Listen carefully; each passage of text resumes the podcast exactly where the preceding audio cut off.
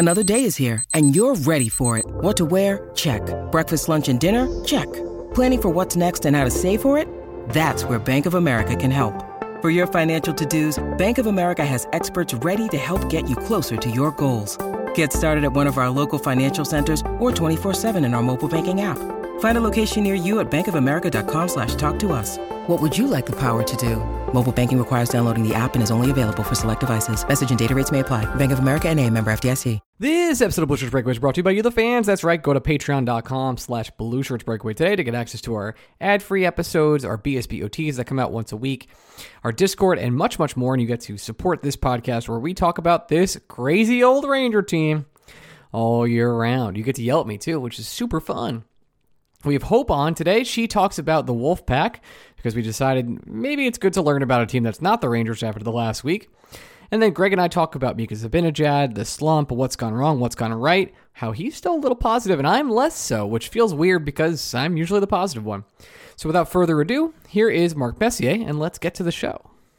Hi, everybody. It's Mark Messier, and you're listening to Blue Shirts Breakaway, the number one Rangers podcast.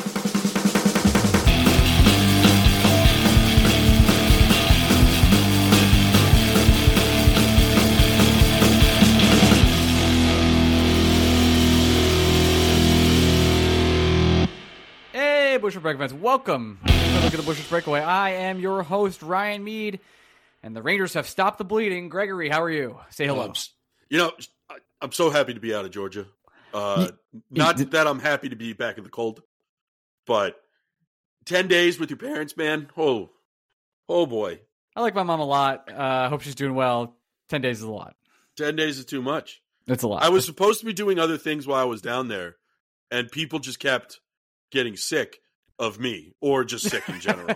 Yeah. um, easy, easy to do. Easy yeah, to do. I, I get it. I, I live with this 24 seven, and I hate it. So, but yeah, I I create.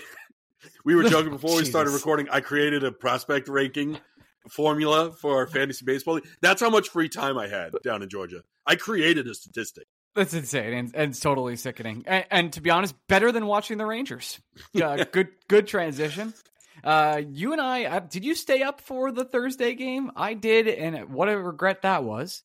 I Uh, think I called it after the second period. And you did the right thing. I stayed up for the entirety of, of Golden Knights Rangers, uh, a game where they were missing Jack Eichel and missing most of their players, and uh, proceeded to stop the Rangers in a way that was uh, very unkind. The, the, the team didn't really play well at all. Looked lethargic. Looked uh, Vegas fluey. Is that is that appropriate to say? Can I say that? I don't think they looked. The first ten minutes were electric. They looked They- great. They if were the, if if the hockey if the hockey game was only 10 minutes long and you didn't need to score a goal in order to win, the New York Rangers would have won. As soon as they were denied multiple times by the backup goalie, who I can't even remember his name for the Golden Knights, who just played out of his goddamn mind. Uh, wasn't it Logan Thompson? It was, I think. Uh, no, was it? Wasn't it? Might have not been. I think it's the backup to Logan Thompson. It's that br- br- uh, he starts with the B guy. Uh, I'm gonna get it right now. Oh, it was Logan Thompson. Anyway, okay, thank you. I'm good better job. at this. Good job, Logan Thompson. Yes, you are. Logan Thompson uh, made a couple of great stops, and it looked like the Rangers just gave up. they just were like, "We're done here," uh, and then that was it. Then Saturday uh, versus the Kings, stayed up for this one as well. Went to the bar, did the whole thing. I, I, I thought they played a way better game. The the, the defensive kind of stops started to come. They really slowed everything down. It looked like they got more back to the one three one system, and they started to figure it out. Unfortunately, they couldn't score for their life of them. I think La, uh, Lafreniere right now uh, is as snake bitten as I've seen a player in a long time. He's creating so many chances. I think it was Valaket who said he has like plus plus 11 expected goal value, but he just hasn't scored on any of them because he just can't finish or the or goalie makes an amazing save. And in this game that happened yet again, they had a 6-4 a 6v4 opportunity. He couldn't put it away. I'm not putting this all on Lafreniere, but it was just a miserable loss against a Kings team who was 1 5 and 4 in their last 10. Uh, Jonathan Quick couldn't get it done, got the tribute video. And then against the Ducks, just to recap the week here, uh, down 1 0 early, down 2 0 even out soon after that, uh, and then score five straight unanswered uh, to beat a bad Ducks team and stop an apocalypse on Rangers Twitter and online. a, a literal apocalypse. But I, I think you and I have come on to bring this all full circle here to, to get into our full conversation we have been really, really nice to the Rangers this year. Incredibly nice. There's a lot of times we come on this show and say, there's nothing to complain about. You don't have to panic. This team's good. There's been a lot of flaws, a lot of flaws exposed over the last couple weeks. Some of it starts with coaching, and some of it starts with the breakdown of the structure that Laviolette was putting in. You saw him trying to put that structure back in in the Kings game and and most parts of the Ducks game. Some of it comes with the the snake bittenness of this team, injuries, etc. But there there was for the first time this season, even when Trocheck scored that first goal against the Ducks, I was like, man, this is nice, but I am I am legitimately concerned about a lot of what is going on. Here's a sentence I never thought I would ever say in my life. So I was talking to Emerson Etem on Saturday. I yeah, uh, this is ridiculous. How did this happen? You DM'd me. I don't know what to tell you. Um, but I, I I'd mentioned to Emerson because I can call him that. We're good friends now. Uh, I, I think we have an Emerson Etem emergency podcast from like five years ago. we probably did. Uh, I mentioned to him if the Rangers lost to the Kings that he might be seeing riotous behavior on the streets of New York, and it was close. Um, I first of all, I'll start here. I'm still not concerned, buddy. I got bad news for you. I'm not there. I'm just not because you you said there are a lot of problems. I'm hearing an echo on your end. I don't know what that's all about. On my end, yeah, whatever. Screw it. I'm just pointing it out so that no one in the comments points it out first. Okay. Anyway, I'm going to lower my mic. Continue. anyway, um, I don't think there are flaws with this Rangers team as much as it is that the Rangers just aren't playing well. Because to me, a flaw would mean there's something the Rangers can't correct on their own, or that they need outside help, or that there's something critically wrong with the infrastructure inside the machine that is the New York Rangers. I don't think that's the case. I do think a lot of players are all playing poorly at the exact same time, which is for sure a problem. But I I don't think like adding Jake Guentzel, Guentzel to this team is not going to make them significantly better or solve quote unquote whatever's ailing this team. Adding a guy like what Elias Lindholm, it's not going to uh, fix the New York. Rangers. Not Rangers. having a great year, by the way. Yeah. Right. The outside pieces aren't going to fix the New York Rangers. The New York Rangers need to fix the New York Rangers because the problems are all right here. You can go. Chris Kreider needed a good game, man. It, it, had been a while, so thank God he had one against the Ducks. Mika Zibanejad still looking for a good game. We're we're entering week three of whatever his latest slump is. Adam Fox had been skittish up until the Duck game. Duck game. He needed a good game. This team essentially has been a one line team with no goaltending for the better part of a month. But that means Mika Zibanejad, Chris Kreider are playing poorly. That means their defensive pairing, specifically Miller and Trouba, have taken a step back, and that means Igor Shesterkin is not playing good hockey. But trading four guys will not make Igor Shesterkin magically play better hockey. He just needs to do it. That man needs a bye week like no human being has ever needed a bye week in his life. Got bad news because they're going to send him down to a skills competition where they're going to throw pucks at him for no reason. Yeah, but then they have. I think the Rangers' bye coincides with the All Star break, so it's it's a glorified ten days off for Igor. And as long as he doesn't spend it with Fred and Peggy Kaplan, he's going to be more than fine.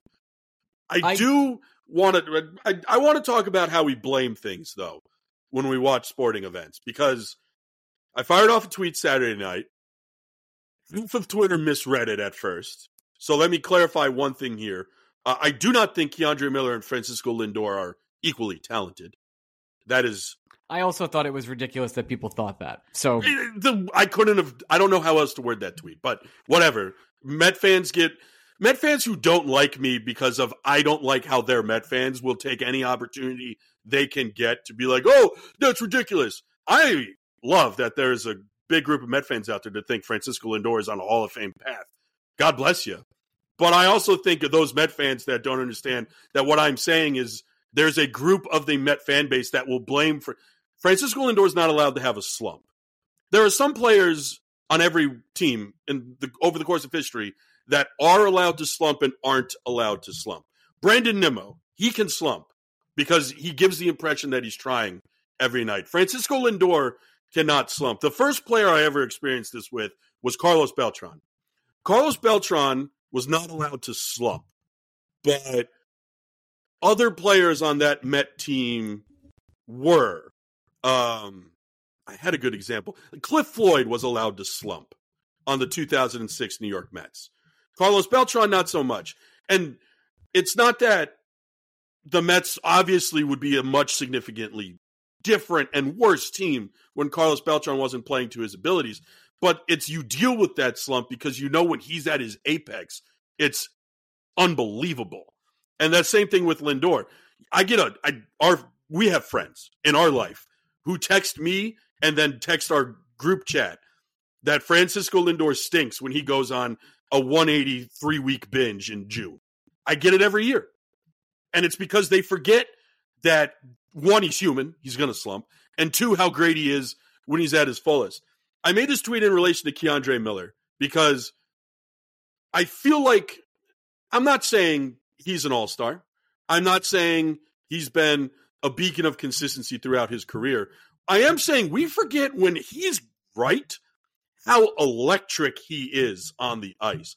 He's clearly not right right now. And if you want to point that out and you want to criticize specific parts of his game, I'm open to having that conversation. I'm not calling you dumb for thinking K'Andre Miller isn't playing his best hockey right now. You're it's right. Clear, it's clear Yeah. that he isn't.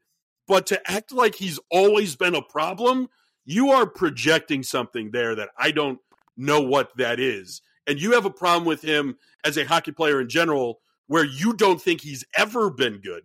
And that's ridiculous to me. The New York Rangers lost to the LA Kings on Saturday, 2 to 1. They didn't lose that game. The second goal is K'Andre Miller's fault, but they didn't lose that game because they allowed a second goal. They lost that game because they scored one. That's why they lost. This is Ryan. If this, I'm about to bring it up. If this sounds familiar to you, it's because the Tampa Bay Rays didn't lose the World Series because they took Blake Snell out of the game. They lost because they scored one run. The, The Bills York- didn't lose to the Chiefs because some uh, multiple wide receivers dropped the ball that Josh Allen threw. They lost Well, the- because they couldn't stop Patrick Mahomes. Well, the, the Bills didn't lose that game yesterday, not because they missed the field goal, but because they couldn't stop Patrick Mahomes. That's it. And the 2006 New York Mets didn't lose game seven in the National League Championship Series because Carlos Beltran, while the Mets were already losing, took a curveball for called strike three to end the game. They lost the game because in the bottom of the sixth inning, Jose Valentin, with less than two outs and the bases loaded, struck out and couldn't score an extra run. Mets scored one run in 2006. That's why they lost. You react to the most obvious thing that happened without reacting to the thing that actually happened. Yeah, K'Andre Miller made a mistake in the neutral zone and then got burnt in his own end, and then got burnt a second time when he tried to kill the puck under Jonathan Quick, but instead put it out in front of the goal mouth in enough space for Quinton Byfield to come in and score. That is the exact play that caused the second goal from scoring. But the New York Rangers only scored once against the LA Kings, who have been playing some of their worst hockey all year. That's why they lost. They didn't lose because of one individual play. They lost because for 60 minutes, the Kings shut them down. Yeah, and the power play was toothless again as well. Sam Rosen would be uh, was really apt to, tell you that the Kings had the best penalty kill in the league over and over again. Um, so there you go. They they weren't able to get it. I'm I'm with you. I'm not big on blame K'Andre. Uh, I'm also not big on pointing to Vince wrote a really great article about uh, mental health. If you want to go check that out, you you know where to find Vince. You've listened to this podcast. He's been on a million times. And uh, blaming mental health is freaking crazy to me. It's like absolutely out of this world. Like, yeah, the guy talked about it, but guys, everyone has mental issues. Like, literally everybody. Everyone deals with stuff. I don't know how, how often people want to talk about it. I don't really care. It's it's your own personal thing. Uh, to say like he should sit until it's figured it out, that's also nuts. He is a very very good hockey player who is expressing what he's going through right now and what he's going through the transition. Not only that, but he's asked to play a different role on this team than he was in the past.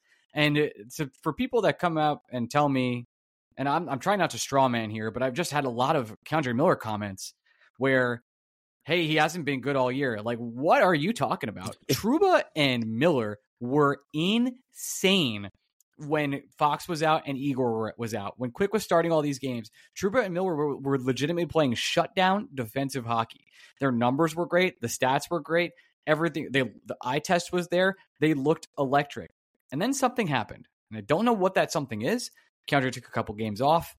Trouba uh, had a, is now has a kid, is now a father, and I'm not blaming any of these things on their diminished play. but there was a switch that happened. And since that switch, that second pairing has been exposed in a huge way. This is when I talk about their game. Trouba has has gotten beat multiple times. He's he's looked a little bit slower recently. I don't know if he's playing injured. Ever since he kind of left, I think I think he left a game once after taking a hit. Since that game, he has not really been the same player he was the beginning of the season. K'Andre Miller, very something very similar. Just making simple mistakes, is getting left out, is getting burnt, is not in right position. And those are all true. Those are all things you can say about Trouba and Miller. They're they're both not playing great hockey right now. Combine that with what you said earlier, Greg. Igor Shesterkin is not playing his best hockey as a New York Ranger, probably, and statistically, his worth his worst hockey as a New York Ranger, and you end up in the situation where the Rangers were had lost, I think, seven of the last ten, but now they've won three of the last five. You can make the stats say what you want.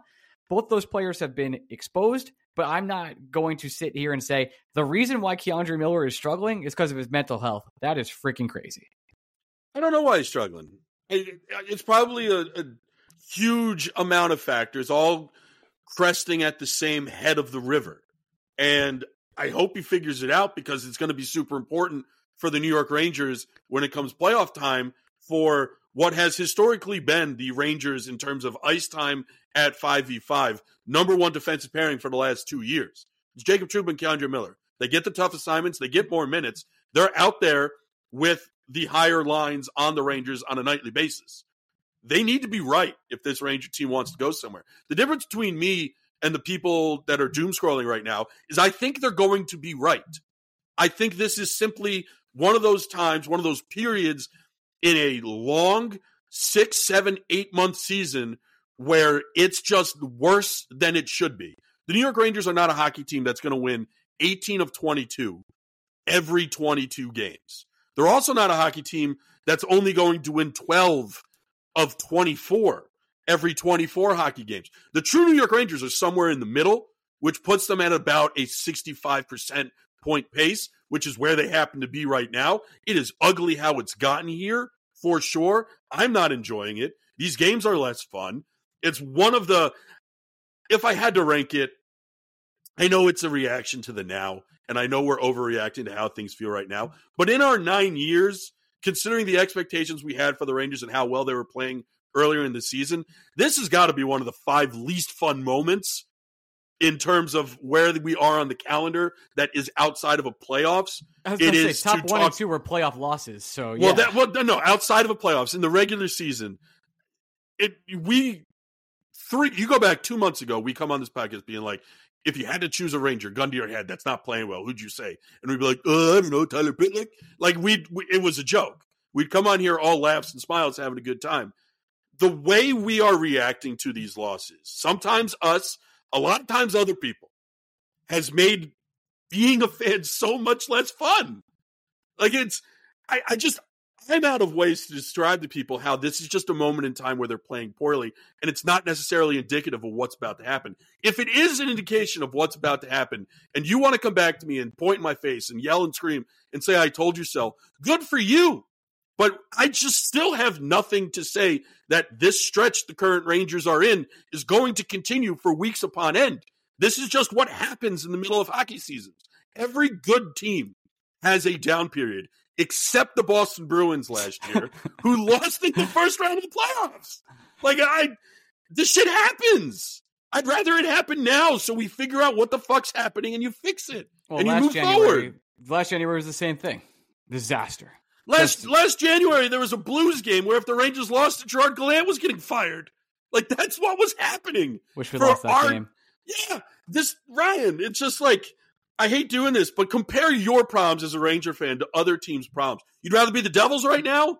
No. Luke Hughes stinks. They have no goaltending. Jack Hughes is hurt. We're, we're, they're having fights about their fourth line winger who gets nine minutes a night, seemingly scores every night, and then the coaches bemoan the fucking beat reporter because he doesn't know how to watch the game. You'd rather be the Hurricanes? Hurricanes were supposed to be the best team in this division, and they don't have a fucking goalie. Would you like the only team you would, would you honestly rather be the Flyers? Would you rather us be on this show having this great unexpected season where we're doing great, But then our number one prospect said, you know what you should do? Go fuck yourself. And I'm getting the fuck out of here. Like imagine we were the, imagine the Rangers had this young core, this up and coming core. And then Gabe Perreault suddenly said, why don't you eat shit and trade me to fucking San Jose?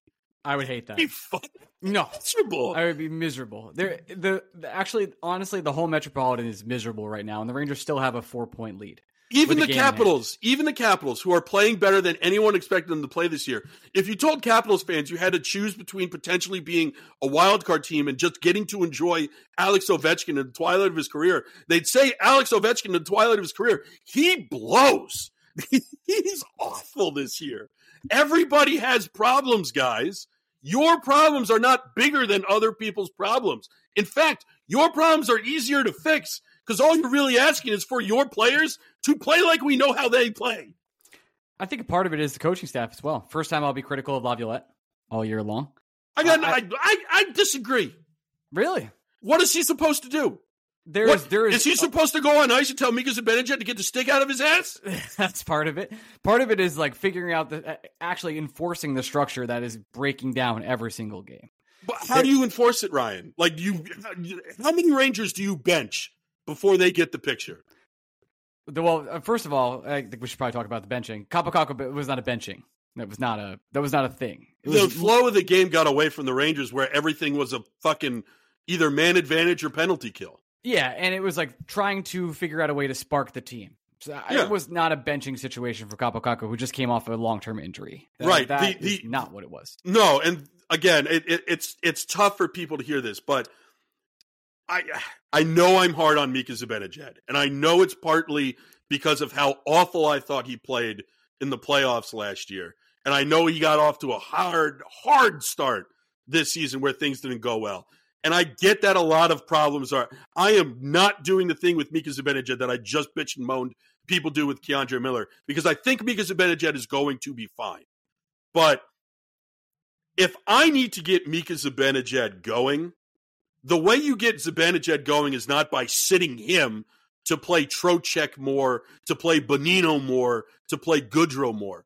The way to get Zibanejad going is by trying everything fucking possible to get him to score a goddamn goal. And sometimes that means having Kaapo Kakko sit down for a second and try him with Jimmy fucking Vesey because you just got to try fucking everything. You Yeah, do. F-bombs galore here. Well, I, Um, I'm, I'm, I'm so tired. I'm, I'm hungry. I haven't eaten, and I'm fucking tired of the it. bullshit going on. But that's what you just have to do. It's not like the last thing La, Laviolette wants to do is break up Panarin, Trocheck, and Lafreniere. And why would he? It's the one line working. At the same time, he's got no choice but to double shift Panarin with Zibanejad because, for the love of God, Mika, we're asking you to get going. I don't. I I truly don't know what else Laviolette can do because I've never believed in order to get someone going, you take them off the ice. You have to find them more ice time in the middle of really difficult times in order to get a player out of his funk. A player in a shooting slump doesn't suddenly get out of the shooting slump by stopping his shooting. He has to shoot more. And the only way you're going to do that is if you try every combination humanly possible with Mika Zibanejad. And that's what Laviolette did over the weekend. He tried fucking everything. He did. He did. It, it- it's not really Mika Zibanejad that I'm I'm focusing on here. There's just a lot of times where the breakaway thing is still an issue to me. Yeah, I, and the the letting up two goals in under two minutes or four minutes stat, it's still it's still there. There's something there that needs to be coached out of this team. It's not my job to figure out how to do it. It's Laviolette's job. But the I think they're last in the league on allowing breakaways and high scoring chances on, on those breakaways. And I also think uh, I definitely know they lead the league in letting up two or three, two or two goals in under four minutes. That's for sure. So this is those are the two things that needs to be ironed out of this team. On top of everything you just said, the players uh, outside of Artemi Panarin, it just they're not they're not doing the what they need to be doing. They're not doing their job. They're not playing at that high level. Tom Ertz shared an interesting interesting stat. I think last week or the week before. I think it was last week in our insider channel where Igor Shesterkin's save percentage is at its worst when he allows the Rangers to fall down by two goals. So in situations in which the Rangers are currently trailing by two, which is I feel like every situation where the Rangers allow back to back goals. That is when Igor Shesterkin's save percentage is at its worst. At the same time, the on ice impact of the forwards and defensemen, the Rangers have played their best team defense in all situations when they are down by two goals. So again, I, I, get it. You're you're asking this coaching staff to coach certain things out of these players.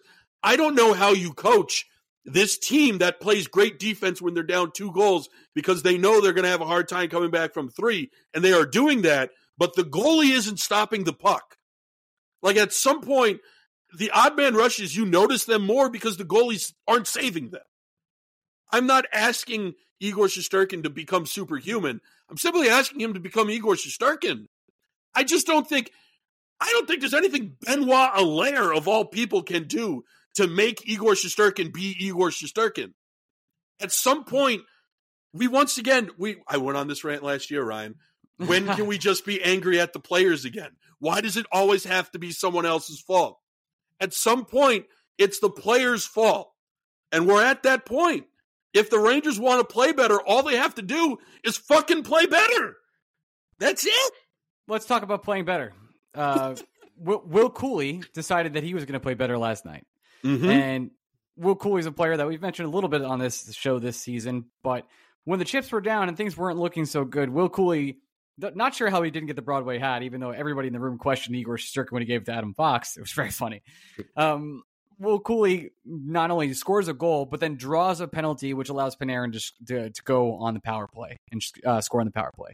Will Cuylle, I, I know we've been saying it kind of all year. That guy's a 16 game player, and the more I we talk about it with our guest Hope today uh, about his time in the Hartford Wolfpack, but Cuylle, man, he he's just a guy I really, really, really see uh, being a big part of this Ranger team for a, a, long time. He just does all the right things for a bottom six guy, and in that in that moment like uh, i hope we look back on that moment in two weeks and go that was the moment this team got right again. You're saying will Cuylle is the helmet throw this year? That's it. The will Cuylle penalty draw. Interesting. Yeah how, how many great. comments do you get about this team needs a helmet throw? Oh dude it's it they it's won't fucking stop it's crazy it won't stop i you can't you can't force the moment the moment is only the moment in hindsight maybe we are all smarter and we think this Will Cuylle moment will be the moment. And if we do, shout out to everyone who said it. I'm not one who said it. I was, I'm not to lie. I didn't watch a lot of last night's game. I don't know if you guys noticed, there's really good football on. And people have been miserable pricks with the New York Rangers recently. I just watch really good football. I watched so I the really good football, uh, and I second screened the Rangers, and then really good football ended, and I full screened the Rangers. I went, full, I, I turned the Rangers on full once the football game ended, and all I'm saying is that's when they scored five goals. Nice so job. you're welcome. nice it's, job. Is the moment Greg turning the game on, or is the moment Will Cuylle? Let's ask these questions. It makes you think. All right, uh, but no, but ta- oh, no, Cuylle. I just to finish on Cuylle. He's been wonderful. Good teams. We've talked about this ad nauseum too in other years what makes good teams great is finding the Will Cuylle. It's not just throwing endless bottom six retreads into your lineup and hoping one of them sticks. It's great when one does, like Jimmy Vesey and frankly Tyler Pitlick. But what you really need to be a sustainable, long term, great winner is continuing to churn Will Cuylles. Just finding these guys that bring that little something different to the lineup. It's not that other guys don't throw their weight around like Will Cuylle. It's not like other guys can't draw penalties. It's just that Will Cuylle getting him to do it in the minutes that he plays, it means the other team can't fucking rest against you at any point in time. It it forces them to be awake for an extra shift where maybe previously they thought they could sit back just let the game flow and not have to stress about those 45 seconds on the ice. Will Cuylle's on the ice, you know it. And he's there and he puts it in your face and he does the dirty things. And you just need guys like that this team to come out of nowhere. Do the dirty thing, guys. And he's he is the example that of that. Like Goodrow, obviously, is another one of those do the, dir- the dirty thing guys, but uh, Cuylle just has a lot more jam in his game, mostly because of his age as well. I don't know. I don't think. I don't think it's a matter of jam. It's just when other teams see Barclay Goodrow, they have that expectation. And Mhm. Will Cuylle hasn't been in this league long enough for teams to have expectations for him. So when Cuylle does it, it's just it's catching people off guard. They don't know. It takes them a minute to recalibrate and react to it. And the minute it takes them to recalibrate and react to it, you're now getting that minute back as an advantage for your team. Uh, let's get to our interview with Hope. Uh, She covers the Hartford Wolfpack, and then we'll come back and answer some five star questions. Transition. Hey, yo, I'm here to tell you about the official ticket sponsor of this podcast. That's right, it is TickPick. I'm going to tell you a little bit about my TickPick experience from this weekend. You see, there's an event in Philadelphia where I happen to live called WrestleMania 40. Now, I've been a big wrestling fan my whole life. Uh, I you know I follow on and off. I always watch the Royal Rumble. I always watch WrestleMania. I'm subscribed to the subreddit, whole thing. But I decided I'm going to WrestleMania this year. No questions asked. What did I do? I went to TickPick. I looked for the best deals. I found tickets a hundred dollars cheaper very quickly in a good section because of TickPick. It rated them by the best deal. I sorted by price. I was like, mm, those seats kind of no, they're obstructed view. I'm not going to do that. I got the best deal. I'm sitting in the hundred section. It's a hundred dollars cheaper than everywhere else. I looked on other websites, and when I went to check out, the fees were crazy. The price I saw was the price I got on TickPick. And you want to know the even more baller move that I did? That's right. I used my own promo code to buy this ticket from TickPick. What's that promo code? It's Blue Shirts 15. And you could check out anytime with Blue Shirts 15. Use the promo code and you get $15 off any order over $99. I used it on WrestleMania. You can do it too. So use Blue Shirts 15 if you want to go to Ranger Games or anything else. I'll be at WrestleMania this year, loving it. And you can go ahead and use that promo code Blue Shirts 15 and maybe I'll see you there. Let me know if you're going. All right, back to the show. When you need mealtime inspiration, it's worth shopping Kroger, where you'll find over 30,000 mouthwatering choices that excite your inner foodie. And no matter what tasty choice you make, you'll enjoy our everyday low prices, plus extra ways to save, like digital coupons worth over $600 each week. You can also save up to $1 off per gallon at the pump with fuel points. More savings and more inspiring flavors make shopping Kroger worth it every time. Kroger, fresh for everyone. Fuel restrictions apply. Hey, we're back with our first guest of the day. We have Hope Drew. She's a coverage or covering the Wolfpack for fun these days. Hope, thanks for joining us. Thank you for having me. Really, really appreciate you taking the time. Uh, we thought the Rangers were so bad recently that it might be good to talk about the Wolfpack and what's gone on for this season. But before we get to the Wolfpack, can you talk a little bit about what you saw with Will Cuylle last year and why it does or does not surprise you that what he's doing with the New York Rangers this year? Yeah, I mean, last season he kind of started off slow. It, I think that's pretty usual for anyone making the transition from juniors to the AHL.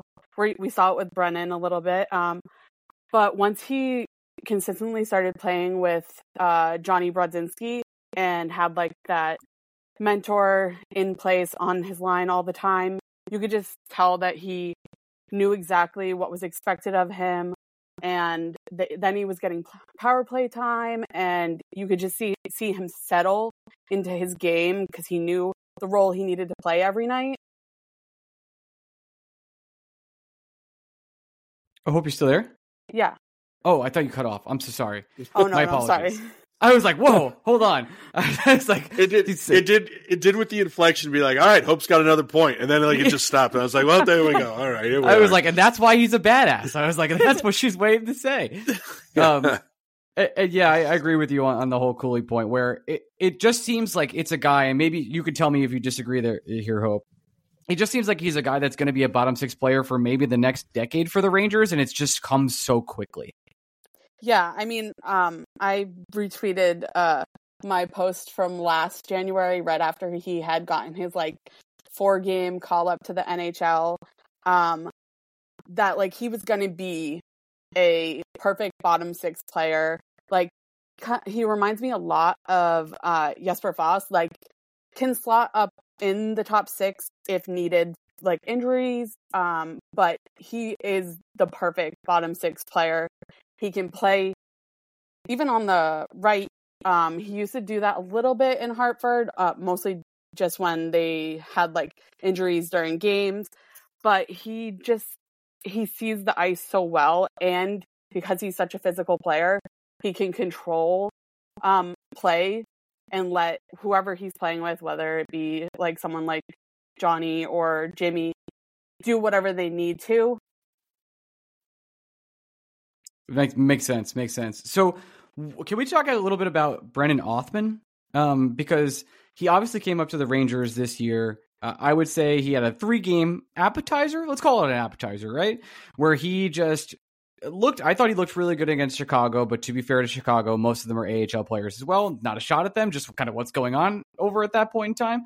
And then he sort of was buried and, and sent back down. Uh, were you impressed by his little stint up at New York Rangers and, and what has he really shown maybe at the Hartford level? Yeah, I think uh, when he got like the correct amount of ice time in that first game, he looked like he usually does. Then it kind of was a little disappointing that he was only getting a couple minutes, like one or two shifts per period, the other two games.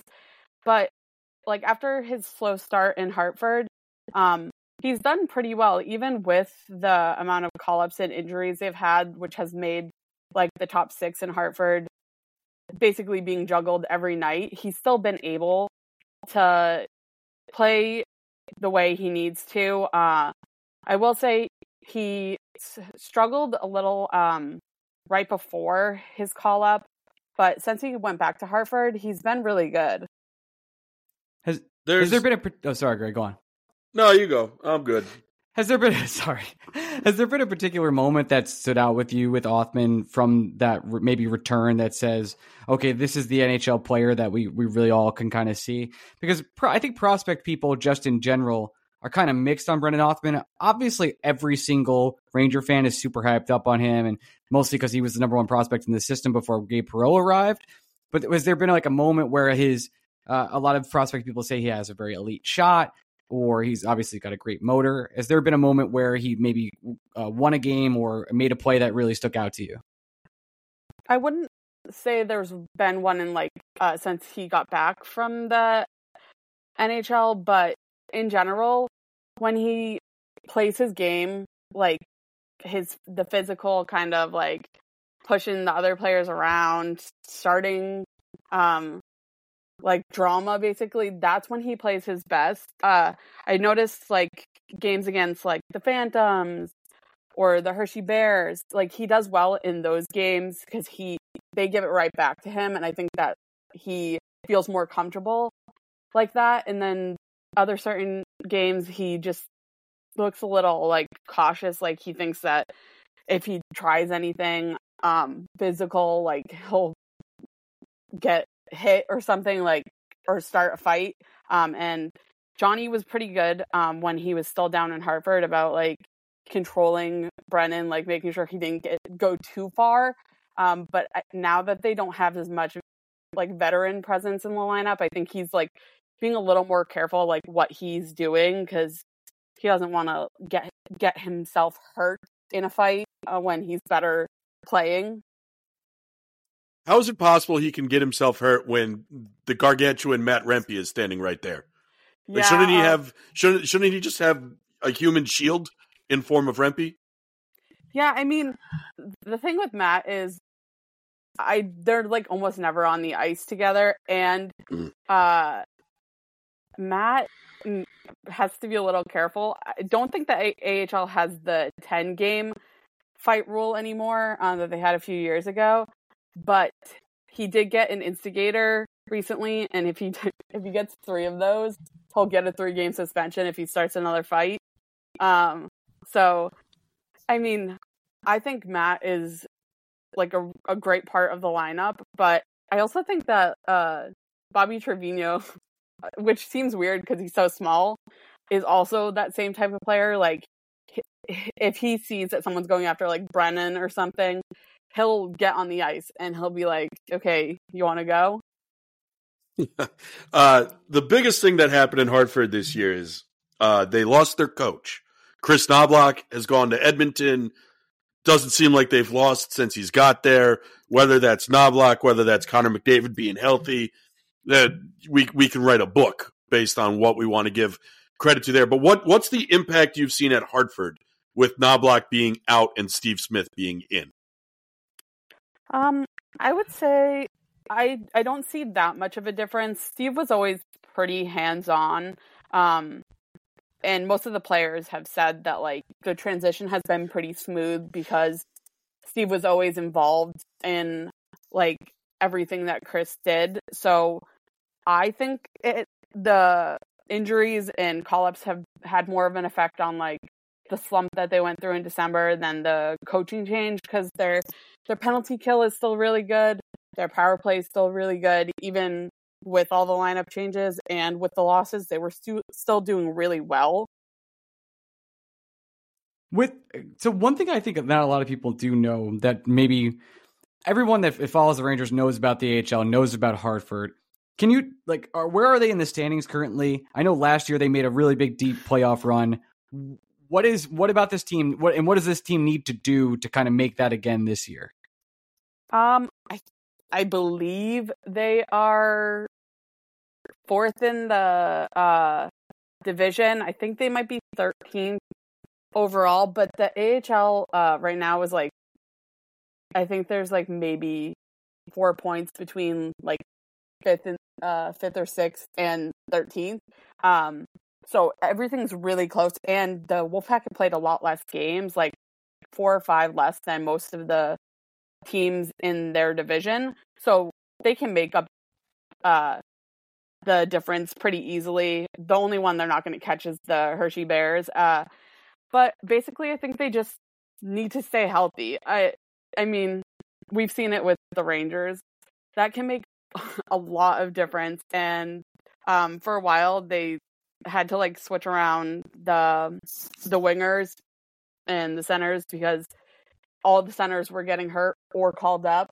Um, but they've been they've looked much better in the past few games. Uh, they beat the Hershey Bears, which I didn't expect. They lost their next matchup against them, but uh, they've looked much better uh, since getting healthy. Riley Nash did get injured again, but I think once they have the like more even um, veteran rookie divide, like they'll settle back into what they were doing in November, which was winning a lot there are obviously a lot of guys on defense and Dylan Garand in goal that I want to talk about, but I think the guy that surprised the most simply because I don't think any of us, if anybody said they had an expectation that Adam Edstrom could play a role at the NHL level for the New York Rangers, they'd just be lying to your face.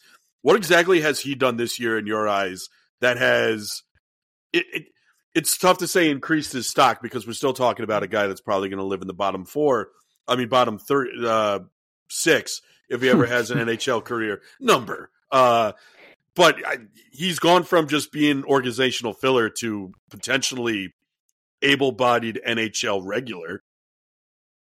Yeah, I he was definitely surprising to me, seeing as last season, uh, him and Matt Rempe were almost always the extra forwards.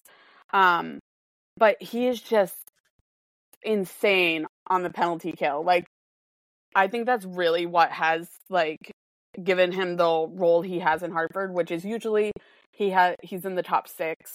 Um, him and Sykora are insane on the penalty kill. Like I, I swear, sometimes I am like they're gonna score, and like they're doing better than our power play. Um, he's just he sees the ice so well, and like surprisingly great skater, especially for his height.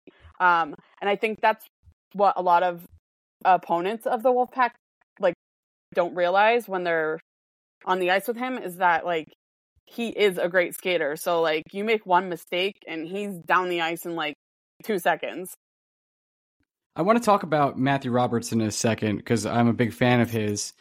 But how much does this team miss Johnny Brodzinski, uh, who seemingly has kind of held a spot and might keep holding a spot on the New York Rangers team?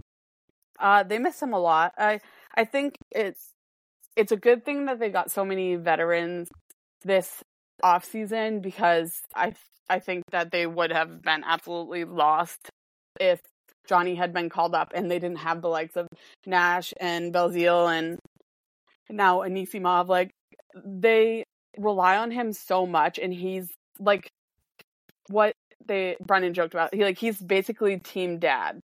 They call him a teddy bear. Like he's the person that they can go to when they're struggling and he knows how to talk to the rookies and like show them like hey you know you might need to like take it easy or do this do that and i think he like bridged a lot of um the communication between the coaching staff and the the younger guys which helped you know them not be as scared especially when they're not doing too well. I know uh will talked about it last year like you know it can be scary when you're not playing well like you think you're you're going to get in trouble with the coaching staff, but having like a leader like Johnny that can be like, "Hey, don't worry about it. Just like play play your game. Focus on yourself. Don't focus on what they're doing or eh, that someone's going to take your spot. Like just do what you need to do." And I think he's been doing that in New York too. Um, whenever they have these rookies called up, you know, Brennan praised him so much when in when he got called up. So it just goes to show like how much he means to these kids, basically. He's like the, he's like their on ice father. Yeah. Yeah. How how is Uncle Artem? I'm so happy he's back. I'm torn. I he looked great in his first game. Um I don't know if it's just like the how the team's been doing in general, but he's been basically invisible the last couple of games. Like I almost forgot he was there. He's centering the second line, I think. But like I sometimes I don't even realize he's on the ice. I know he mm. uh, played in Lehigh Valley last year, I think. Uh, and he looked great there. I don't know if it's just readjusting to like the coaching or whatever. Um, but he's he struggled a bit. I I think they'll probably keep him on for the length of the PTO, which is like 25 games, I believe. Um, but I don't know that he's going to get a contract. Uh, not the best news when you can say I don't really notice this guy on the ice. Um, yeah, kind of. It might be one of those keep getting them checks situations. So uh, happy for him, and I'm happy he still has ties to the organization. But I do want to go back to Matthew Robertson, who I think is sort of next defenseman up. Not that the Rangers are lacking defensemen, but if there ever was two injuries and there wasn't a trade, I think Matthew Robertson gets the call. Uh, Zach Jones obviously uh, is the first and the seventh defenseman currently. What can we expect from Matthew Robertson? He was a big, big addition to this pipeline a couple years back. I believe they used a second rounder on him. Uh, big bodied defenseman. I really thought he'd try and make the team last year, and Jones beat him out. Um, so, what has he really provided for the Wolfpack so far? Um, Matthew, I don't. I don't want to like be negative about mm-hmm. him. I think that he struggled at the beginning of the season. Um, with he did not play a lot at the end of last season because of injury, and I do think that like started started him off a little slow to begin the season.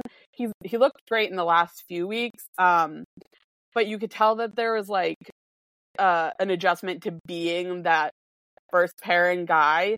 Um, because you know Zach got returned last year, and then it was Zach and Ty Emberson always as a first pairing, and then Matthew got hurt, and it just seemed like maybe he was gonna struggle to take over. Um, but once he like I think maybe ten games in, he looked a lot more comfortable. Uh, he mostly gets paired with Brandon Scanlin, who I think has stepped it up so well. Um, I wasn't sure how he would adjust to uh, taking on that first pairing, but they work really well together. Uh, Matthew's great on the power play, especially the the last few games that he's played. He's looked much different, um, even though he's not the number number one guy because that's Mac Hollowell right now. Uh, but definitely has improved more than I like envisioned when he started the season a little rough, but I think he definitely could if like Zach got traded or if there was more than one injury. I do think that he would slot in really well. He is similar to Zach, um, but I think he has like uh more defense to his game than Zach does, where Zach's like high offense, not as much defense.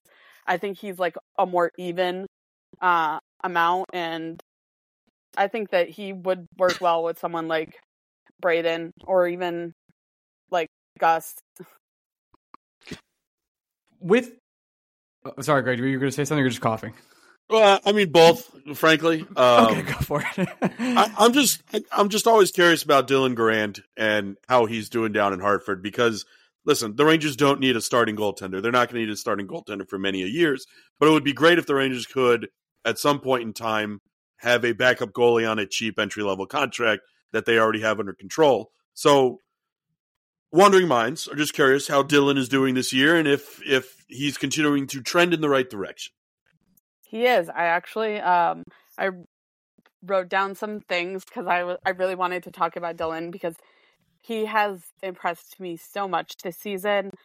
He had a uh like a one off game the other day, the day that Louis got um kicked out of the game for fighting. Um where like the he he struggled a bit to adjust to getting thrown in in the middle of the game, but in his last five starts, he even though the team went uh three and two, he had a 948 save percentage and a 161 goals against average, and one of those was a shutout. Like he's just been so stellar. Even when the offense is struggling to produce, because a lot of those games were like two one losses, three one losses, and one of them was an empty net goal. Like he's just kept them in it to the last second. And I did not see envision this when he struggled a lot last year.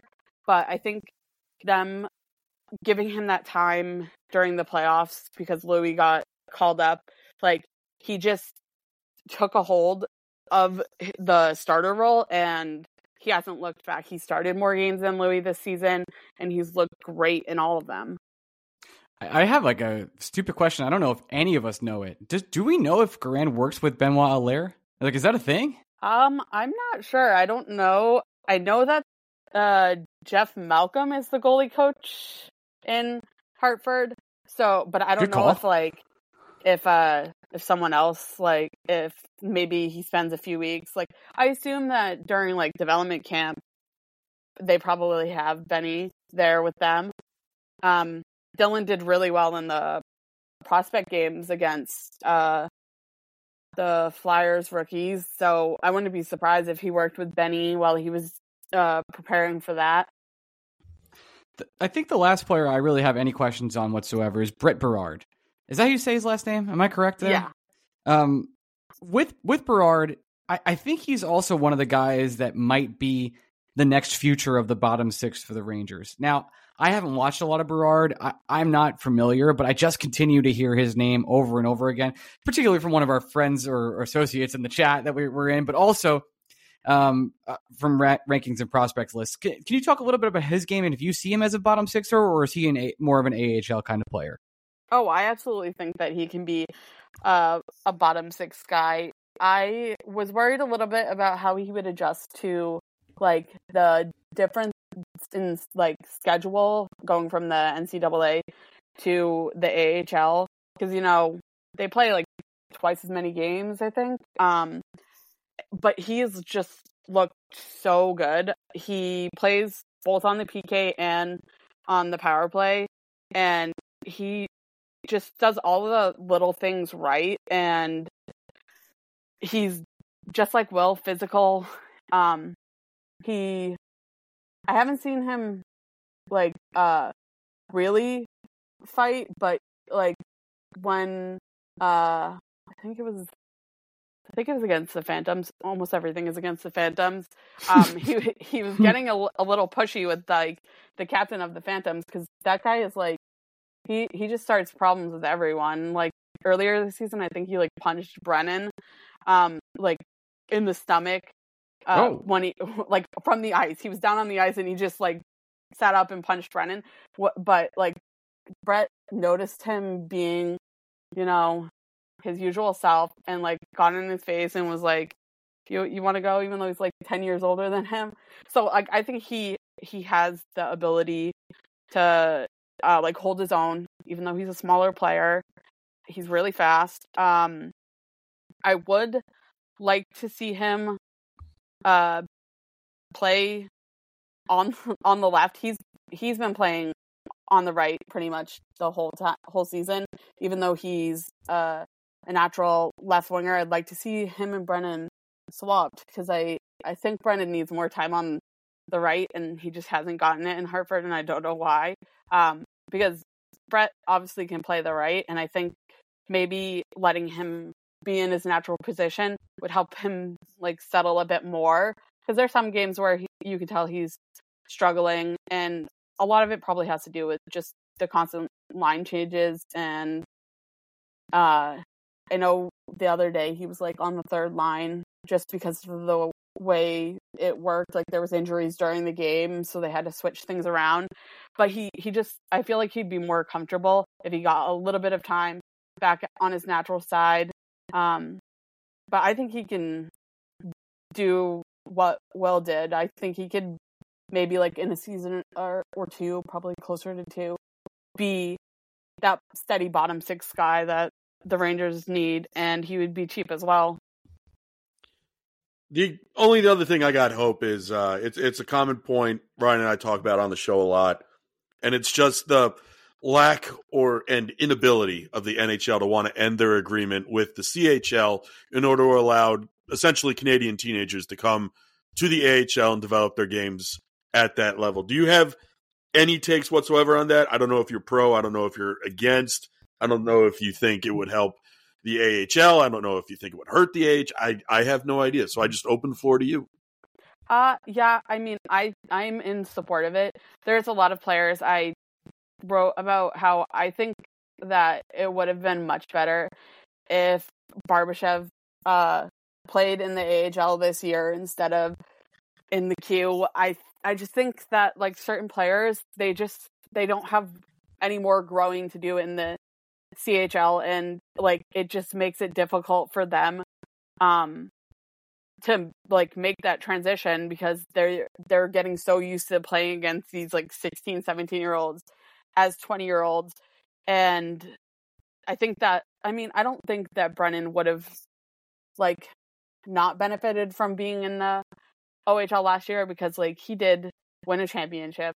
Um, but I just there's I think it would have been much nicer if he had gotten time to really like adjust in like the bottom of the group instead of like he came in there was not like as much depth now that Will's up in the NHL and he immediately has been a first line winger. Like he's he doesn't get like any moments to like settle himself and he's always just having to go and go go and if teams were able to have the players come in like ni- when they're 19 instead i know the uh firebirds the kraken got special like um like approval for shane wright to be in the ahl and he looks much better than he did last year. Like he, you could tell that that was the right decision for him to be playing against the people in the AHL instead of being in the CHL. Hope, I really appreciate you taking the time today and talk all about Hartford. There's a lot I just don't know about what's going on with the team. Clearly, you know the players exceedingly well, and I'm excited to see some come up to the Rangers in the coming years here. Could you just, uh, or would you rather want to plug anything you do or where people can follow you? Um, I mean, I just have my Twitter at Mika Zibanejad. Um, I did want to say there's one player that I'd like to see have an increased role. I don't know what the Rangers are doing right now, um, but Ryder Korczak has been centering the fourth line in Hartford, and I just do not get it. He is such a good player, and I think like they need to switch him. Like I, I don't know why they got Anisimov. Like I really think Ryder could have taken that like third, second line center role, and I think it would have been good for his game. I don't know if maybe they know something we don't about um like Ryder and his readiness, but I thought that when they brought him and that they wanted him to like, you know, show his game more and he does, but like he's on like the line that basically gets sent out whenever like they have a like someone is pissing them off. Like half the time when he's on the ice, Matt Rempe is starting to fight. Like I think he needs more minutes. I need I think that they need to put him on like special teams and I don't know why they haven't. Interesting. Uh, I think there's just some guys that don't get the favor of the coaching staff. Maybe that be, might be part of it, but you would know better than I would. Um, Hope, thanks you so much for taking the time today. I really appreciate it, and uh, we'll catch you soon on following. Uh, follow you catch you following the Hartford Wolfpack soon. Talk to you soon. Bye. Thank you. And we're back. All right, nice. We It's did nice good. about the Wolfpack. I, I like hope. I like hope. I do. I do like how we got tripped up the first time. It's always interesting when you meet new people and you talk to new people and you learn the rhythms The of how they speak. Yeah. And hope a couple times would end a sentence on a high inflection. So I'd think, oh, she's going to add another point, and then you and I would look at each other and just go, okay, next question. Got Okay. it. I, I get it. The first one, I, I felt very bad. I was like, oh no. Um, But this, I, listen, we all have our ticks. Lord knows. I say fuck instead of stopping. That's, That's- what I do. That's I mean, uh, no no further comment on that comment. this is uh we want to leave five star question on the show. You can go to our Patreon. You can go to the Discord from there and leave five star question, and we will read them on the show every single week. We do this now. Uh, this is from AZK Ryan. It seems like Igor shutouts are against the Rangers religion. What is the church's official position on this? Sports, curses, and tropes are the most powerful thing on earth. Uh, this is from Cole. With Trocheck's Nonna making good Italian Was that? was somewhere in there your position? uh, Because yeah. that's that's your thing. You read a question and you bleed into an answer immediately. And I sometimes don't know My- where the my- question ends and your oh. answer begins. I, this is my one of my ticks. Uh, the, my position is sports tropes are the most powerful thing on earth. Period. End of story. Uh, okay. So the and you think it's that- a you think it's a trope that he can't get a shutout right now? uh, it's it's been his whole career. He just hates shutouts. It's just part of his game. Is this the the Mets don't have a no hitter thing, but in goalie form? Sort of like that. Like he, I think he had two last year. Could be three. People will correct me, yell at me, whatever. But for the most part, he always lets up like a late goal. The Rangers will be a five one. It's just it's like when former Rangers score. It's, it's just going to happen. No Ryan Hey. Strome or Frank Vatrano last night though. Very I nice. know they. I think they went goalless against the Rangers this year. That seems impossible. This is from Cole. When no- Trocheck's Nonna makes good Italian food and seeing how Kakko is the glue that holds this team together, what meal would Kakko's grandma make for the team? Kakko's grandma? Yeah, Jesus, I have no idea. I don't know. Do you- What is Finnish food? I don't. Fish?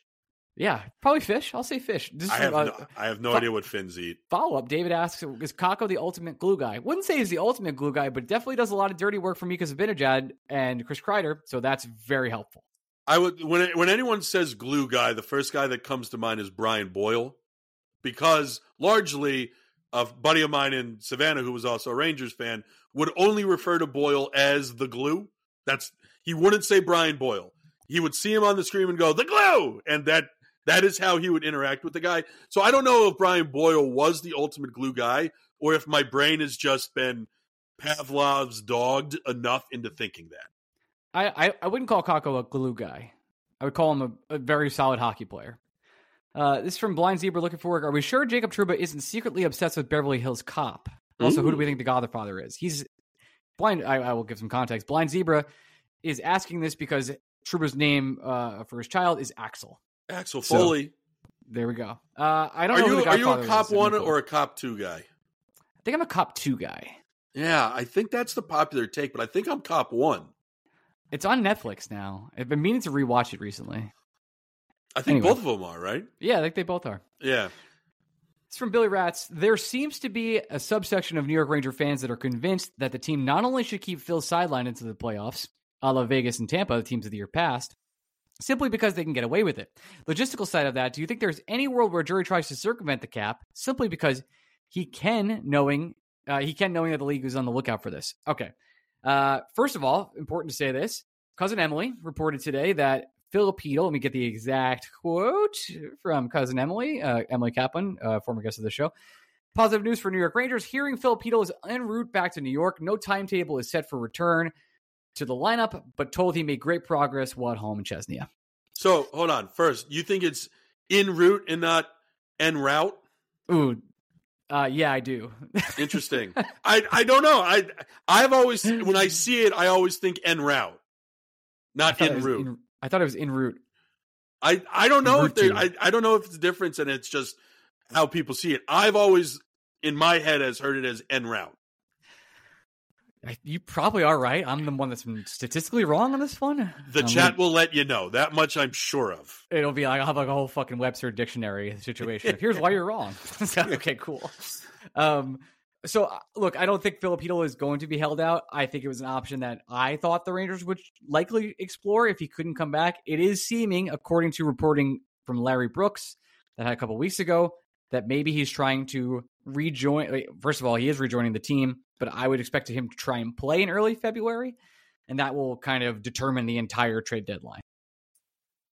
Yeah. So here's the thing. I, Kucherov is the famous example here, right? Kucherov's But very good. that's a physical injury, and by physical I mean he had a body part fixed in order to get back into the lineup. He was able to skate, practice with the team, take hits in practice. He was able to do everything humanly possible to be ready for the playoffs without having play in a game. And also, Kucherov is a level of player where you're getting Kucherov regardless of how much run up to the playoffs you're going to have with him. He's on a different level. Phil Chytil, as much as we love him, is a role player, and he plays a significant role with the New York Rangers. Those role players, in order to understand what the fuck their role is, have to play. And the other part of this with Chytil is it's a head injury. We don't have any blueprint for what the map forward should look like for Phil Chytil. You could keep him out of the lineup, keeping him out of the lineup until the playoffs, and then expecting him to come back in and fit somewhere in the bottom or middle six. It's both unfair to Chytil. It's also unfair to the guy you traded for, where you're now disrupting two different sets of lines for the sake of one player.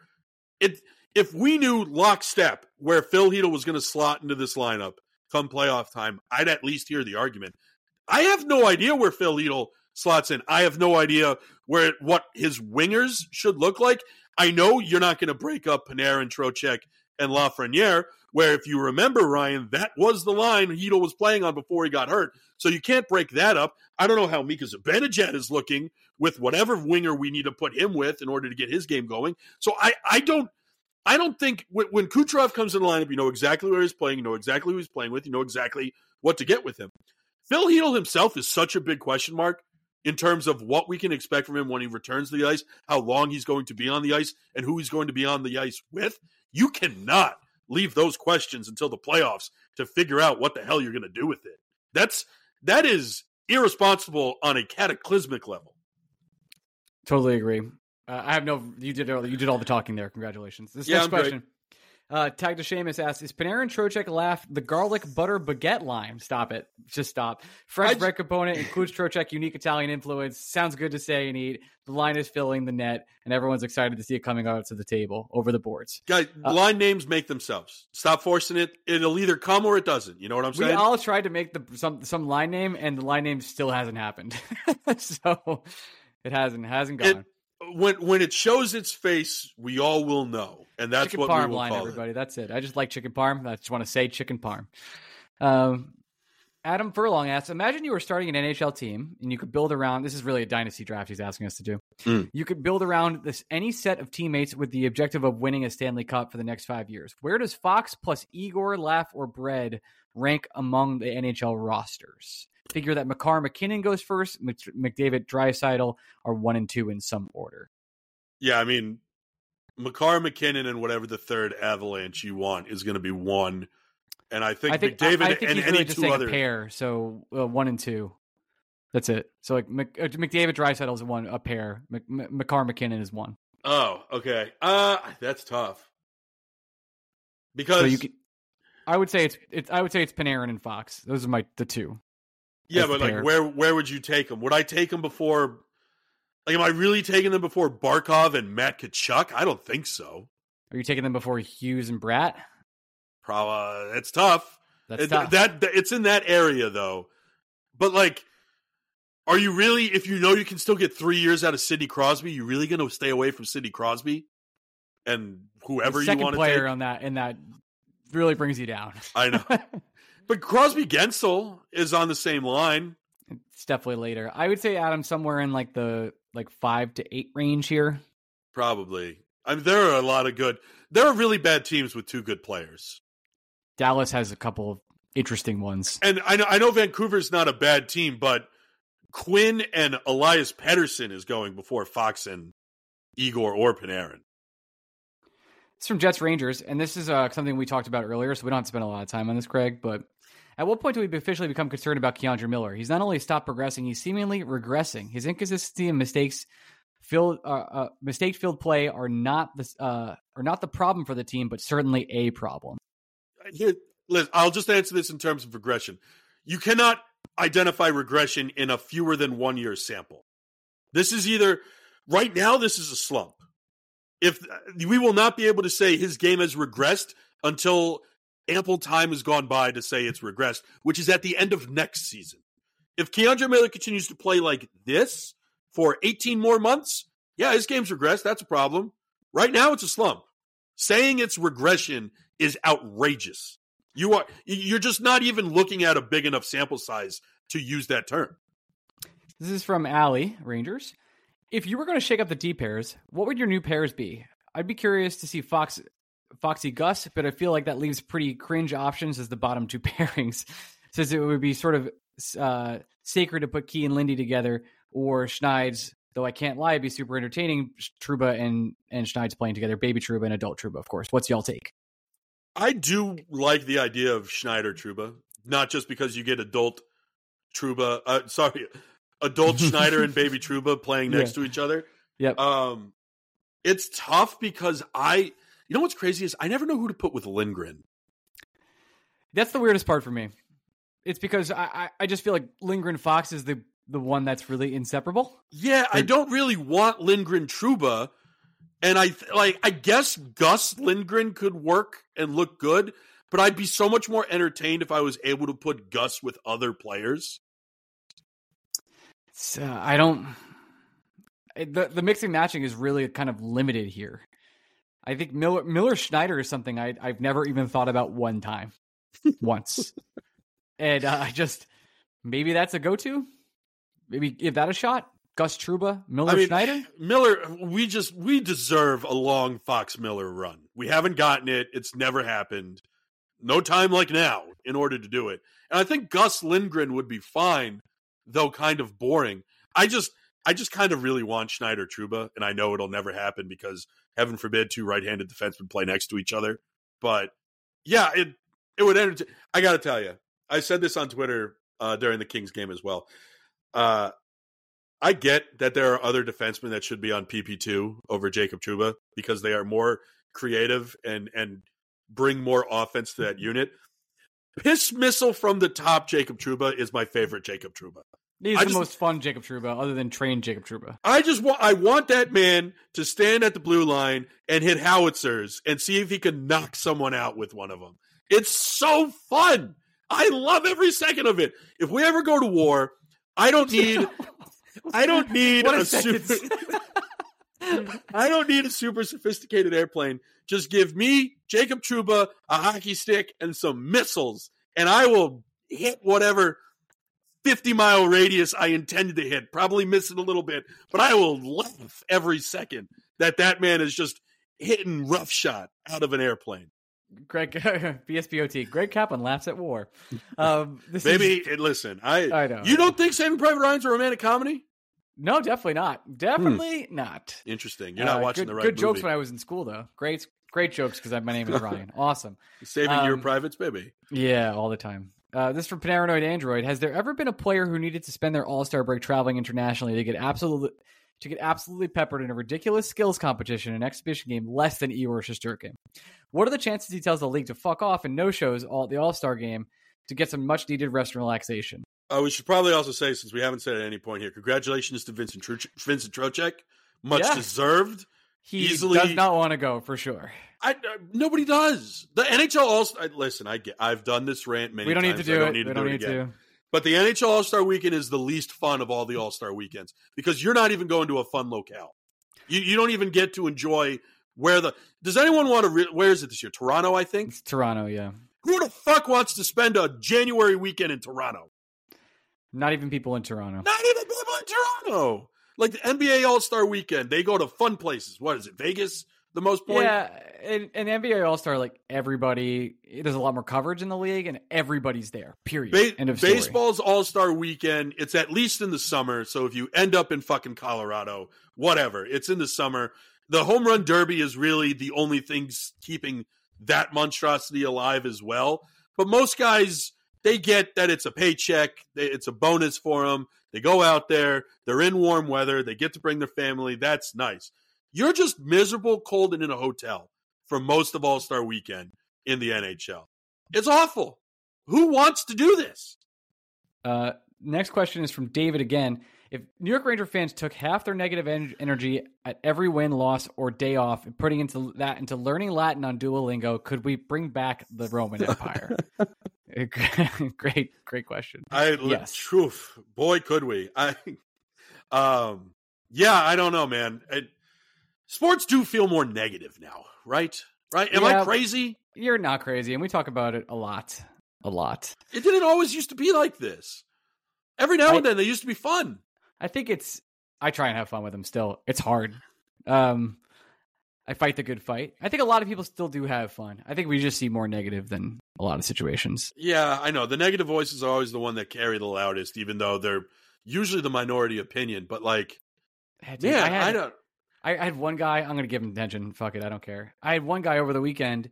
Uh, I, he just was, you know, chirping me, whatever. I was like, "Thanks, Dad," or whatever it was. And then as soon as I said that, I got added like 19 more times by a total psychopath. I was like, Yeah. why did I give him attention one time? I'm such an idiot." Yep. Nope. It's terrible. I, I now the way I do it that's different from you. There's this one guy. His name's Turk. I'm gonna fucking name drop him. I don't care. Oh, I know exactly Uh, what you're talking about. yeah, Turk.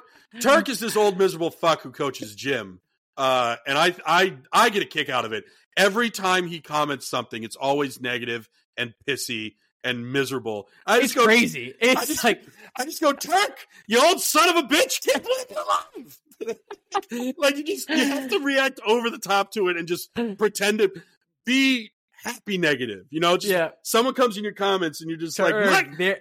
You slide dog. How, how did you fucking turn a computer on today? do you want to do a thing where um do that meme where it's like a bunch of guys looking at like it's a point of view you walk into a bar like hey there he is who let that guy in here Yeah. and I'll find that meme and every time single time Turk responds to us we just send him that from now. No, I, dude, I, I, I, I think one time I was like, "You don't say you? What did you do?" I, What's I like going calling him. I usually hit him with sandbagging son of a bitch, just like Yeah. in, a, in a real Austin three sixteen kind of way. And I, Oh, I just. I loved it. He every, and he never learns. It's not like he even follows me. So he he goes out of his way to find these tweets that he hates, and I then know. comments on him about how much he hates them. And every it's the same time I'm just like, Tag, I do. I've missed you. You dead. My dude. Yeah, last night I tweeted, you know, the ESPN Plus commercial we talk a lot about. I was like, I'd Uh-huh. rather watch that on repeat than the rest of this game. And, you know, making a joke, just having fun because the Rangers were down 2 0, whole thing. Yep, they suck. yep, yep. Turk this morning just like, and you were wrong. I was like, what? Yeah, that's why you, enjoyed the game? you just you just gotta go Turk, you fucking dick swinging bitch bastard. Yeah, how's the family? Did I leave you again? Baby. Yeah, it's like Oh. it's like Turk. Are you my dad? Did you get the milk? Like you really you have to turn it around on. Turk. It confuses the shit out of him. He can't have Uh, multiple thoughts at the same time. That's amazing. It's too fucking simple. That's I love. amazing. I, I want for the record, no one else. If I catch any of you ganging don't up on it. this poor old bastard, Don't do it. Do not. I will him. get angry Yeah. at you. However, I need you all to know how much I enjoy it every time he comes in my mentions. It, Ryan, when I say He's- it makes my day, I'm not lying. He's never going to hear this, so that's the great news. Never Uh, going to hear it. But I need Turk. I think it's Stevens, whatever the fuck your last name is. Extra dox him. Turk, I, I just need you to know, man, you bring so much happiness into my life by being a miserable prick. Um, next question. This is from Brett Lay. The Knicks are eight and two in their last ten. Is the mystery solved now? it makes It always was, tick. man. Yeah, we talked about this multiple times before.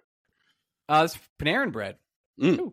Uh, is it fair to say we have a Mika Zibanejad problem? Yep. Listen to the opening of this podcast. Yeah, I, I Um, do. I do think I I am reflective enough to know that I think I'm probably his harshest critic. You're in the top five, yeah. Uh, just to finish his question, he says that you know I don't really. Anytime against a, a seed that's similar in skill or better, he's just nowhere to be found. I don't think we can win a championship with him. I will give Mika Zibanejad one piece of credit here. He, on the second half of that Pittsburgh series, became a man possessed uh, when they went to the Eastern Conference Finals, and When- he When He the was eating's unbelievable. Good, Ryan. When the eating's good, it's fucking Vegas buffet. it's unbelievable.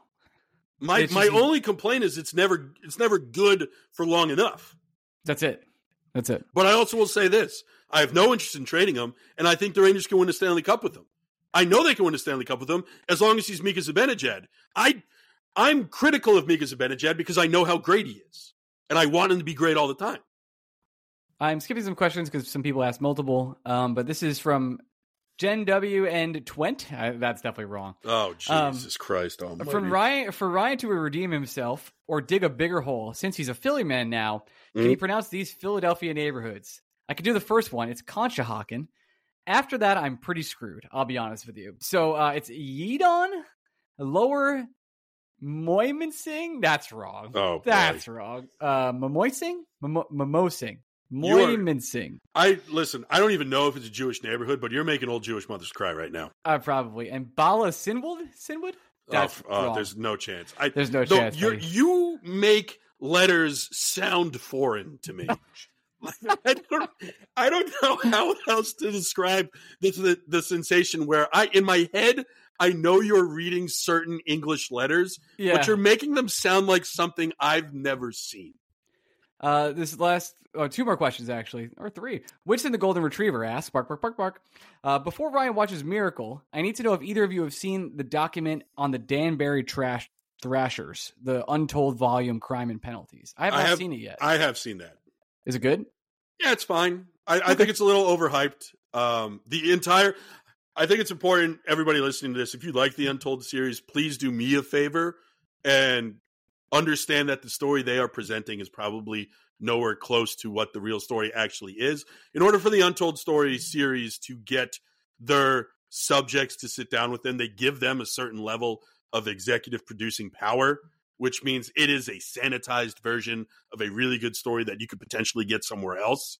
Uh, I I appreciate that it exists because it makes people ask the right questions about something that happened in my neck of the woods, but it is an extremely sanitized version, and it's not anything like uh, the old school thirty for thirties, which I think you can catch the entire library on ESPN Plus. Live sports. Live Uh, sport. I hear the song as soon as I read the letters. Dun, dun, dun, And then I see fucking- Peyton fucking Manning doing Peyton Manning Tom shit. Brady, Banana Land guy Some- winking at me. Some American gladiators looking real gladiatory. the the biceps. Oh, I hate it. Um, Matty Jack asks, uh, I am now a believer in moral wins. Based on the team's positioning, I think it's far more important the team be playing structurally sound even if they lose 2 1 rather than win a 6 4 boat race game. Is this a crazy take? I just want to be sure I'm clear here, Matty Jack. You'd rather watch a game in which your team plays well instead of a game in which your team plays terribly, regardless of the outcome of the game. Do I have that question right? He's gonna, you know, you know what he's gonna do here, right? um, this final question is from Phil S. It seems that over the years, trade deadline guys that the fans haven't heard. Well, oh, sorry, the trade deadline guys that the fans, most fans haven't heard of, Copp, Vatrano, Motte, outperform the ones that the fans have known of, Kane, Eric Staal, etc. Who are some of the off the radar guys that we should be paying attention to? I'm just tired of the Tarasenko, Henrique, Duclair, and now Daniel Daniel Sprong chat. well, I haven't first, really heard of a lot of Sprong. Have you? no, because every uh, you did, Ryan. Remember when I did the rant during the Red Wings Leafs game, and there was Ah, a Ranger yes, scout yes. in attendance, Yes. and people were like. "It must mean Daniel Sprong," and and it wasn't. The Ranger scout is doing his job. Um, Sprong is the one. Duclair and Tarasenko are the only two I think are even probable, and I still don't think those. Oh, I don't think they're. I don't think they're probable very much at all. Again, think of the role in which the New York Rangers are looking to acquire a guy for. You're looking for a bottom six, right-handed center who could probably also play on the wing. It's a very specific role that the Rangers want to fill. Uh, I think Nick Dowd is going to cost more than people want to give up in trade, But that's the type of player the the Knicks, the Rangers, the Knicks, the Knicks are looking Whoa. for Jordan Clarkson. That they want Jordan Clarkson. If they trade for Alec Burks again, I swear to God, what are we doing? But the Rangers are looking at something in the Nick Dowd aisle. Uh, I've heard people say Sean Monahan. It's not going to be him. He's his defensive metrics this year have been a lot worse than people want to give him credit for. He's been defensively sound in previous years, but it's not happening this year. So I don't think the Rangers are looking at anything there. They essentially want Jimmy Vesey super version for their bottom six. Um, I, I don't have the name off the top of my head, but like Nicholas Aube-Kubel is a guy that the Rangers will target because he's not going to cost much. It won't be much more than a fourth round pick, and he's having a really strong two way year. And it's not like the Capitals, even though they're in a better position than they were at this point that they expected, they got him off waivers. So that's free money that you'd be giving the Capitals to get an Aube-Kubel for your roster. It, it's it's someone in that form. If people thinking the Rangers are going to go out and make a big splash, they don't have as many assets as you think. First of all, they need to start making some of these first round picks that they've been trading away in previous years. Uh, they they kind of need to keep their bullets, and I think they're going to do that at this deadline. They're gonna they're gonna shop low. They're gonna go to dollar store. They're gonna get their shit, and they're gonna be a fine team come playoff time. That's the podcast. Uh, we'll be back later this week, probably Wednesday or Thursday after the Tuesday game, because the Tuesday game's at ten thirty, and we're not doing it afterwards. Oh so, my god! Who, know, who do we even season. who do we even play tomorrow? The Sharks. Oh boy, David Quinn revenge game. Here we go. That's it. That's it. Uh, so we'll be back with BSBOT on our Patreon later this week. Otherwise, we'll be back next week. Katie Bake still confirmed, Gregory? Katie Bake still confirmed. Gregory. Uh, cool. And I'm going to try and get Emily Kaplan for the week after. So we will see oh, that. cousin Emily. cousin Emily going to come on the show. Uh, hopefully, I haven't I haven't really asked her. I'm going to ask her after this. so I'm going to try though. Uh, also, I just want to point out because uh, uh, Madame Fox, or yeah, right, Madame Fox called us out on Twitter the other days because I apparently respond to hearing her name in the exact same way every single time on this podcast. All I have to say about that is I'm not explaining myself, and I'm going to keep doing it. Is that I, I did I miss that call out? You sure did. Oh, I'm sorry. I'm sorry, No. Madame Fox. My Pay, atten- apologies. pay better attention. Uh, yeah, I'm, I've got some stuff going on. All right, well, we, uh, I'll see you guys later. Love you guys. Bye.